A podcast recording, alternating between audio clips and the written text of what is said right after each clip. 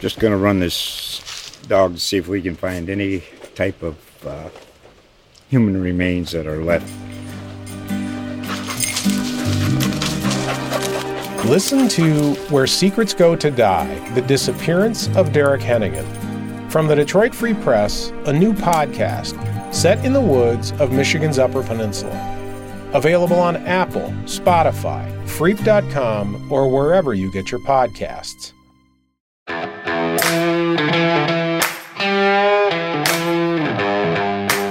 Welcome to today's edition of Make Her Space, a podcast about women who dare. Hear inspiring interviews with South Coast entrepreneurs and artisans who've carved out their own spaces and share the challenges and rewards of their often unexpected journeys. Brought to you by the Standard Times and SouthCoastToday.com. And now, here's your host, Barbara LaMonaco.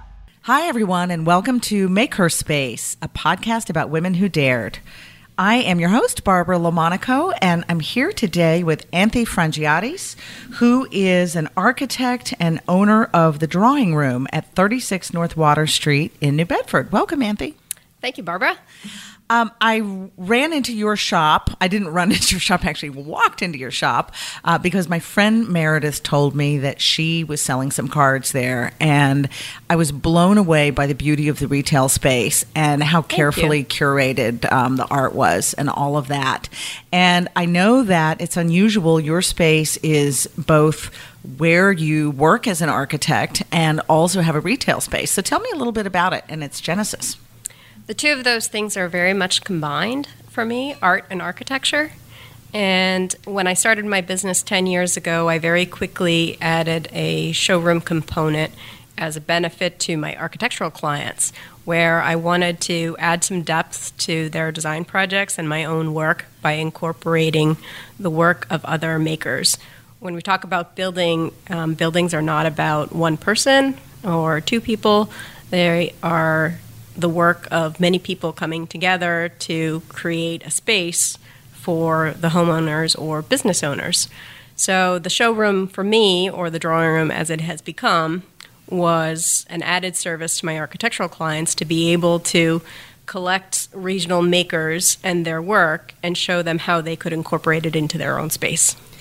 Amazing. And one of the things that struck me when I walked into the retail space is that it isn't just an interesting curation of products, of, of art objects, because there's certainly um, textiles and jewelry and paintings and cards.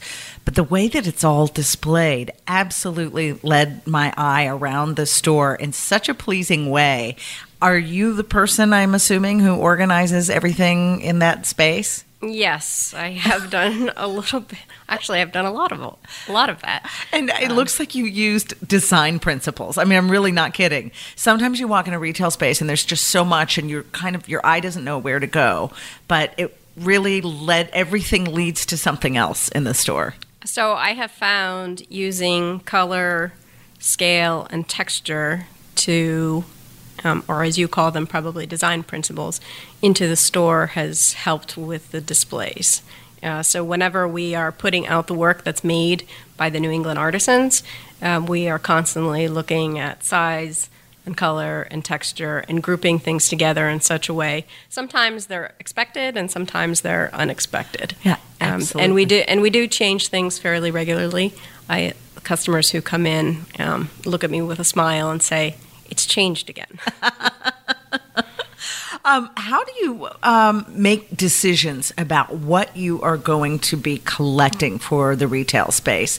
You seem to have a balance of different media, um, different kinds of artists, one you are more committed to i think new england artists. Is it is it predominantly new england artists or all new england it's artists? predominantly new england artisans. The majority of them are from massachusetts and rhode island. I do like to say we have some outliers from vermont and new york and maine. Mm-hmm. um, in terms of the decision making process it's manyfold i suppose you could say. There are a lot of different considerations that go into play most of the artisans I have come across in my own travels, mm-hmm. uh, whether I'm going across state or across town or across the country. Various artists have, we've crossed paths and we have connected. A lot of it has become, for me, a lot of the retail space has become a network or a collection of friends. Um, because when somebody comes into the shop, we're able to tell you, Brenda made this piece, or Janice is responsible for this piece. Michael made that table here in New Bedford. So each piece has a story that we can share with you. And the work, because it's artisan work and original, it is always changing. I like to joke it's similar to a, a um, tagline, never the same place twice. Oh, right, Um, right. that we have adopted. Um, so a, a lot of it has to do with who we're working with at the time, whether it's architectural clients or artisans who have crossed paths with us, and being able to make the connections visually has enriched my own work. Fantastic. That makes perfect sense. And I will say, you you talk about collaboration, and one of the constant themes in this podcast for many of the um, women makers and entrepreneurs that that sit in the other podcast chair is they talk about the, how important collaboration is to them as an artist that it isn't just a chance to promote and advocate for themselves promote their own work and advocate for themselves but to help others. And i have certainly found that in my own little company is the women who have helped me along the way are invaluable. Whether it's that they give me their input on whether they like a logo that i'm going to use or they help me set up a tent at a market or they talk to me about wholesaling and it sounds like the retail place is this network of of collaboration sort of evidence of that.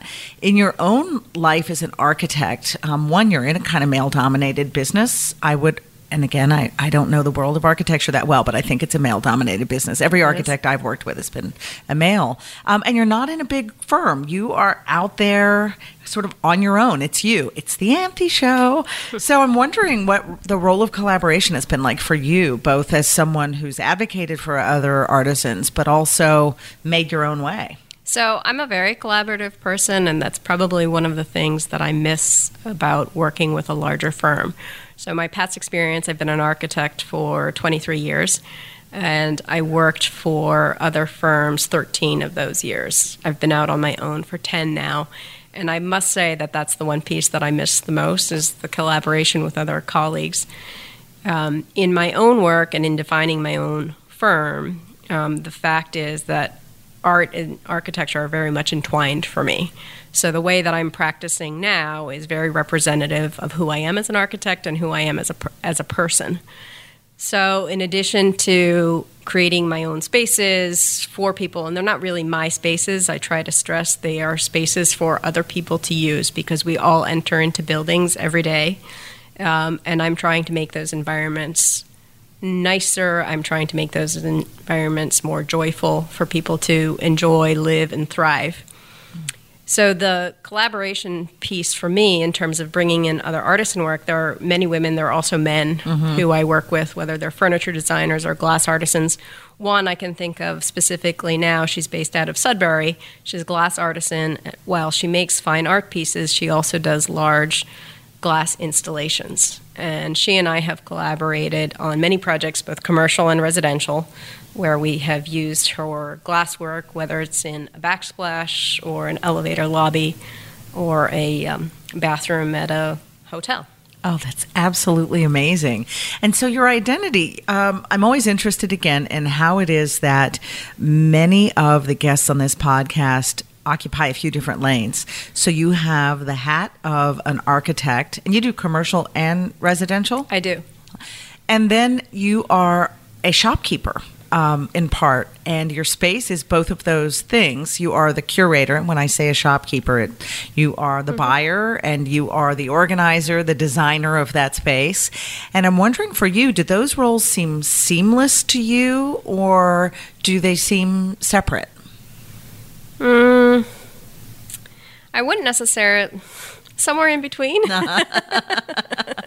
it's hard for me to stay in my lane sometimes. Um, actually, I've been told, okay, your lane, you can have three lanes, but you can't have five. and don't get off on this exit ramp. because that happens often. Um, the way that I think about art and architecture and architecture as art um, to me is very seamless. And I understand and I have learned from others that um, they're not a lot of people who think that way. Um, so one of my challenges is to be true to myself and be representative of what I do and what I believe in, um, while at the same time not confusing the heck out of everybody. What would it mean to separate those two? Because I certainly think of architecture as design and it's certainly functional, but the aesthetic is a huge part of that. So, in what way do you think that architecture is often this dualism is created between art and architecture? So I don't necessarily think of it as a dualism. I think about it as one thing. And um, for me, I'm educated at the Rhode Island School of Design. So I went to architecture school at art school. And for me, that was very appropriate and very fitting because I have a very strong technical or mathematical thinking, some would say analytical, but I'm also very creative and very strong in the visual arts. Um, so those two things, uh, and I suppose you know, with my design education, I've learned, or maybe it's been part of me, that architecture is another art form. So the way that some people will use paint or wo- um, or wood in a sculpture to create an art object, I think about my spaces that I create, whether it's a physical building or just an interior within a building, um, as an art space. Yeah. Um, I did not know that you went to RISD, and now it makes perfect sense. It makes perfect sense, and how impressive! It's um, I'm a big fan of RISD. Thank you. And I've met many graduates who just blow me away constantly in in many different ways. So um, I know that you had a place in Marion, Massachusetts, and did. What drew you to New Bedford? Because I know that there's so much going on in downtown now. There's been a real renaissance, and I see it when and, and I'm a newcomer to New England, but I certainly see it when I've walked around town and people are saying, "Oh, that business has been open six weeks, and that one's been open three months, and this one's in its second year." It's a lot of young businesses that are vibrant and involved in the art scene or um, creative stores that are, are creative. What drew you to New Bedford? What drew me to New Bedford is the fact that many people have been rowing in the same direction. At least that's how I refer to it for a very long time. I've lived on the South Coast since I graduated from RISD.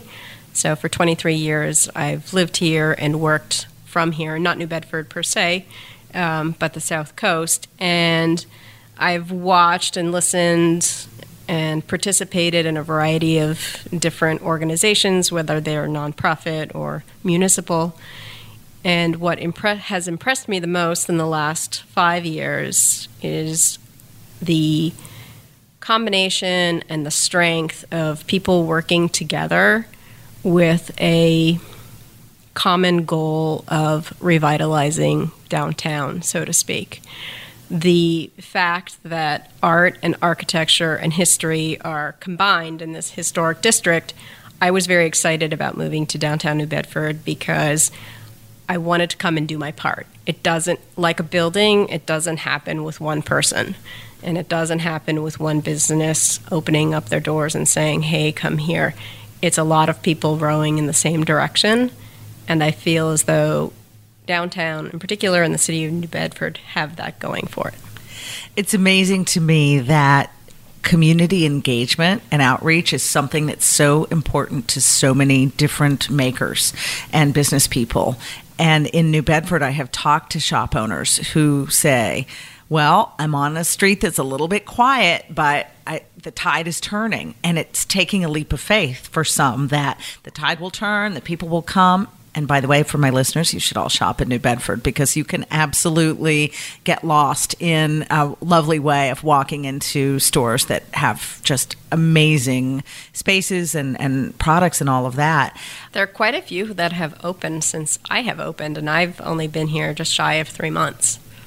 You've only been here shy of three months. I did not know that, and the space doesn't look like it's brand new. I mean, it really looks um, like it's parked and, and been in the neighborhood forever, which I love. And I, and the cobblestone streets are amazing, um, stunning. So when we talk about that leap of faith, there are many people listening who, first of all, the fantasy of having a shop your own shop, hanging out your own sign, is one I think that appeals to many of us. And I certainly have been in that fantasy land of saying, wouldn't it be great to have my own place? Because there's a certain part of us that wants to be the host of that space and have it our way and the autonomy that it brings. But i know that there are also challenges for many of the guests that i've spoken to um, and incredible rewards. So if you were to balance the challenges and rewards both as an architect and as somebody who has the retail space that's really part of i won't even differentiate the two in the drawing room um, there are quite a few of both, actually. Uh, so, in terms of the benefits, we'll start. I'm, a, I'm an optimist, so we'll start with the benefits first. The flexibility of having your own business um, is certainly appealing. It has been appealing to me. It's allowed me to do a lot of different things in my life. And um, also the benefit of surrounding myself with beautiful work, um, whether it's a handcrafted piece of furniture or painting um, or handcrafted wallpaper. Um, I'm very aware of my environment and my surroundings. So for me, it makes a lot of sense to have to be in an environment, have a shop that promotes that environment. And what and how you can change your environment by changing a paint color on your walls, or how you can change that environment by hanging a painting or lighting it a certain way, or f- furnishing a room differently.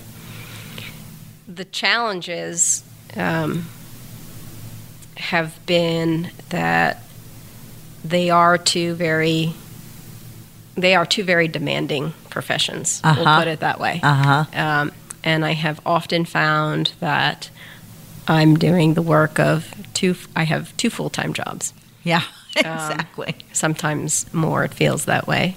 But being able to balance the finances and being able to balance the aesthetics as well as keeping all of the balls in the air is probably one of the biggest challenges. But I will say it is very rewarding um, to be able to unlock the doors and lock the doors at night and sleep well. And you know, Sometimes. you know, you don't your boss calling you, but we are hard on ourselves. And Absolutely. it's very funny that um, since I have been working for myself and not for a boss, I didn't take a vacation day, not at all, and I certainly didn't in my former job. But it occurred to me that we push ourselves so hard when it's our baby, especially. Not that we don't work hard for our employers, but when it's your baby, 10 o'clock at night and you're still working and you're still doing one more thing. Um, so I really get that, that I think that sometimes people imagine you're, you know, eating bonbons and having tea with friends and, oh, yeah, I'll wander over to my it's a place. lot of additional motivation. I will tell you that, and I think part of that motivation comes from the fact that I love what I do, Yeah. or we love what we do, Exactly. and that's what drives you to either stay up late or be up early. I tend to be a morning person, um, so it's, it's rare to find me up late. that might be an age thing too. right. Well, sometimes I go to bed at 9.30, so well, we'll just put that out there. But the additional motivation is um, is certainly there. One being my own, and two loving what I do. So, one of the things that I think is um, difficult to balance that I've heard from other guests is when you have your own business in the creative industry, you are your bookkeeper and you are working and making sure you have your insurance and dealing with your taxes. And if you are a tenant someplace, working with a landlord, physical improvements to the structure, your marketing, your promotions, your social media. And then there's the creative energy you need to do your work. And for you, that creative energy is not just architectural projects, but it's also buying for the retail space, and I know that you do consulting as well. I want to make sure we circle around to that because I was really intrigued by it.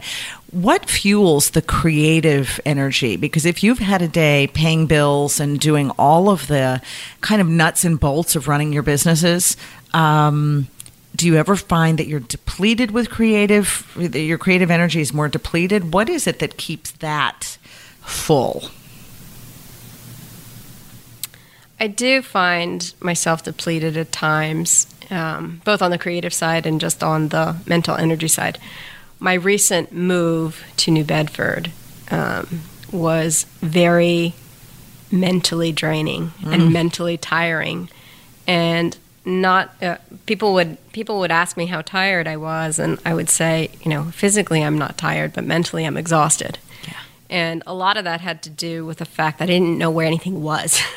right Um, so the move happened very quickly because it needed to happen very quickly, just in terms of we needed to get the businesses moved and up and running in a new location very quickly. I wanted it to happen in a week. Um, we did our best, but we uh, it was a month. um, but I found that exercise this winter to be mentally exhausting. I think taking care of ourselves, um, just getting rest, eating well, um, getting some daily exercise in does help me. Um, on the creative side, and I, I think I've just, and it, I think it's a function of running two businesses. I recognize and I acknowledge that I'm doing my best that I can do every day, and sometimes um, one or two, one or both of those businesses suffer, whether it's the creative side or whether it's the um, uh, just day to day business side. Yeah. So it's you know we a lot of people talk about balance, and I really a lot of people talk about balance between work and personal life. It, I, I don't know if that really exists, and um, especially and not so much for me. I use that reference between the two businesses. You know, mm-hmm. people often will ask me, "How do you balance both?" And I find myself saying, "I don't," or I may, you know, I find that you know, when one is on the upswing, the other is on the sort of off swing. But to me, there is some harmony or there's some stability to that because I'm able to bring together these two things in a way that makes sense um, for me, in a way that is true to what I believe in. I think that distinction, when we say a balancing act, it's a very Western concept that you have your work life and you have your personal life. And Americans often, um, when Anthony and I have both lived in other countries, we both lived in Greece. I just for a year or so, and um, she, too. yeah, right. But I think that uh, when you meet someone from um, another country, the first question isn't "What do you do," and that's a very Americanism, right? And I do think uh, earlier in my career, I was worried about balancing work and have to make sure we have fun. But I think that they can be one and the same thing, and it isn't taxing or awful. And it doesn't mean that our work life is all work and that we are never creating or resting. It's that what we love and our passion is interlaced. So we might be, I get inspired for a new product if I'm at the beach or taking a walk or hiking. And so um, I think it is. Uh, very much a Western construct to think about balance in this very Absolutely, I agree with you on Yeah, in this other way, and so, um, and with your businesses, it, I don't know. You may lock the door at night, but you you're never leaving them behind. No, I don't leave them behind, and I do think my nephew, my oldest nephew. He he lives on the west coast of Canada, or Pacific Northwest, and um, my last two vacations have revolved around him, um, and seeing him and spending time with him. But in those travels, um, I do find myself looking, well, certainly looking at architecture. I look at buildings all the time and environments. Um, but I also find myself in other downtowns looking at shops and what other businesses are doing and seeing what I can incorporate. Um, a funny story that I can share I was traveling in Washington State last spring and went into a beautiful retail shop that I enjoyed very much, spent a bunch of money. It was, you know, vacation money, as we call it. Uh huh. it doesn't count when you're on vacation, Right, exactly right. Um, came back, with my purchases only to look them up, which I often do, and found that two pairs of jewelry that I purchased were made in Wareham, Massachusetts. Oh my gosh, that's crazy. So I was quite embarrassed. Um, and I immediately got on the horn, and we now carry Jasmine Keen jewelry. oh, fantastic. That's fantastic. Quite embarrassed that I did, was not aware of it and found it in Washington State. Amazing. I love it. So, no, we don't stop working. Yeah, exactly. Well, I'm curious about what you love creating the most. And I know that in your work as an architect, you are really involved in a variety of projects. I had the privilege of visiting um, upstairs, and while we talked, you were drawing, and it was absolutely fascinating to me one to just watch you draw and then we talked a little bit about the variety of projects you're involved in Yeah, so uh, so I work on both residential and commercial projects. I don't necessarily have a favorite in terms of project type. One of the things that I enjoy most about my work as an architect is that I'm able to create a variety of different spaces. And I would say that what I find most rewarding is when people enter a space and are awestruck. Um, whether that's their own home, whether it's a restaurant or a hotel facility, when you walk in or when you come back to dinner and you say to somebody, you have to go see the bathrooms, they're really cool. um, I like dazzling the users of the space, whether it's, um, like I said, whether they're business people and it's customers or whether it's your own home, whether you have friends over. I like to make people aware of their environment, and some and you don't necessarily have to do that with a lot of glitz and glamour. Sometimes there's some glitz and glamour involved, um, but thinking about things differently or thinking about how things are arranged, that's probably what I find most rewarding about my work is giving somebody a little bit of awestruck in their day or um, some joy Oh. in their day. incredible and tell me about your consulting So you do color consults So the color consult um, has unfolded from being a Farrow and Ball stockist. Farrow and Ball is a paint and wall com- paper company, excuse me, uh, from the UK, and I started carrying the line in 2014. So it has a curated palette of 132 colors and a wallpaper line where they use their paint on paper. It's block printed. Oh, wow. So most where most wallpaper is silk screened, their paper is block printed and it's very textured. So you need to like that about Farrow and Ball's wallpaper. It's quite stunning and beautiful. And part of um, learning about the paint and the wallpaper process, one of the things that I came across with my architectural customers is people would get very stuck on having to choose colors, paint colors for their home, especially if we're doing a major renovation or a new new house.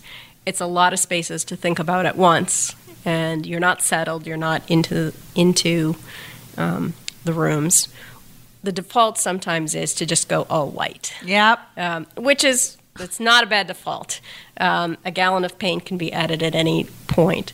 But one of the services that we provide is a color consult where we'll come into your home or into your space and make recommendations for color and finish. Um, and that includes, doesn't include, it also includes ceilings. It's not only walls. Oh, amazing. So I always tell people don't forget about the ceiling. You can stick to a ceiling white, but at least ask yourself the question as to whether or not you want a ceiling white. It seems that those are the decisions that are in creating your own space that are agonizing and exhausting, and that people probably get down to the color after they've made a hundred thousand other decisions. Yeah, and that right? may that may very well be the case because it is a lot of decisions to make. yeah, yeah. I And love if it. If you're not comfortable with it, it's and you're right, it is at the end. and do you do these even for a single room? I have done um, I have done them for a single room. Yeah, fantastic. Um, I might have to take you up on that because I'm Miss Default by white. I, I like every. I'm like just when in doubt, just make everything white. Exactly. Um, tell me what's coming up for the drawing room. Um, any events coming up or Yes, uh, July is a busy month for us. So we joined AHA, and we are an AHA partner. So we are always open late on the second Thursday of the month. can you tell 9 us what. AHA is for people who are not Yes. Oh, I'm area? sorry. That's okay. AHA New Bedford is an organization that has been um, in existence for quite some time. I won't say the number of years because I don't know. okay. 20, I think it is. um, a long time, and their mission is to promote downtown through art, history, and architecture. There, it occurs on the second Thursday of every month, and there are numerous partners and numerous events um, amongst nonprofit organizations, businesses, the community at large, as far as I'm concerned. Oh, fantastic. And so, what will it mean for the drawing room? So, what it has meant for the past few months for us is a continuation of our events featuring artisans and tying into the theme for AHA Night. In July, it's Kids Rule. So, we recently redid our storefront to incorporate the work of Scott Currier, who is a New Bedford furniture maker. We have some whimsical cabinets that we think would look great in any kids' room. Oh, great. They are adorning our storefront. Scott will be present on Thursday the 11th, in addition to Carol Way Wood, who's an illustrator and author from South Dartmouth. She has illustrated a fine book of letters, which is mm-hmm. the alphabet. Um, each letter is illustrated with a small snippet of words. Carol will be with us starting at 5 o'clock, as will Paul Trenneth, the trellis man, and his whimsical Adirondack chairs. And we'll also be featuring palettes for children's rooms by Farrow and Ball. Should be a busy night for us. That's July 11th, and July we're open till 9 o'clock. Excellent. So, in addition to participating in AHA Night, we have two workshops this month in the, in the drawing room. One with our friend Meredith Brower um, on July 24th, which is an Urban Explorer Mandala workshop from 11 to 1. There's more information about that on Eventbrite. And similarly, another artisan from Marion, Danny Engwert, will be doing a mandala workshop, same day, different time, on good grief. Oh, fantastic. Um, thank you so much for being with us today. I You're so welcome. enjoyed getting uh, to know a little bit more about you. And also, I will be in to shop because I can't resist your place. So Please thank- do bring friends. That's easy to do. Thanks, everybody, for listening. And we'll see you next time on Make Her Space. That's this week's episode of Make Her Space. Don't forget to join us next week for another episode. And head over to iTunes to subscribe, rate, and leave a review. It's very much appreciated. Thank you. Just going to run this dog to see if we can find any type of uh, human remains that are left. Listen to Where Secrets Go to Die The Disappearance of Derek Hennigan. From the Detroit Free Press, a new podcast set in the woods of Michigan's Upper Peninsula. Available on Apple, Spotify, Freep.com, or wherever you get your podcasts.